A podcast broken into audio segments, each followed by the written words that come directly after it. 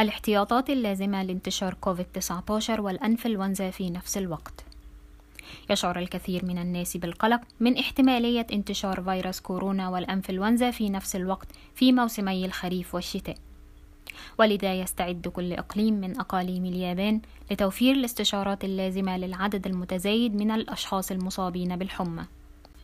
بالإضافة إلى مراكز الاستشارات الخاصة بفيروس كورونا سوف تقوم المستشفيات التي تحتوي على قسم الطب الباطني وعيادات الطب الباطني في كل منطقة أيضا باستقبال المكالمات الهاتفية من المرضى المحتملين.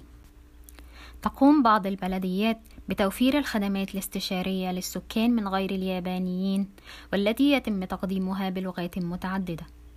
تقوم بعض العيادات بإنشاء خدمات للمرضى الخارجيين خصيصا للأشخاص المصابين بالحمى.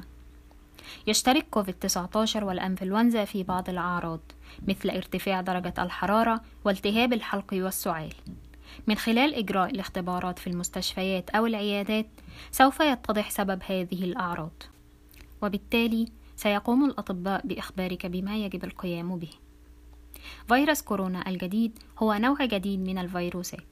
ويعتبر مرض كوفيد-19 هو أحد الأمراض المعدية.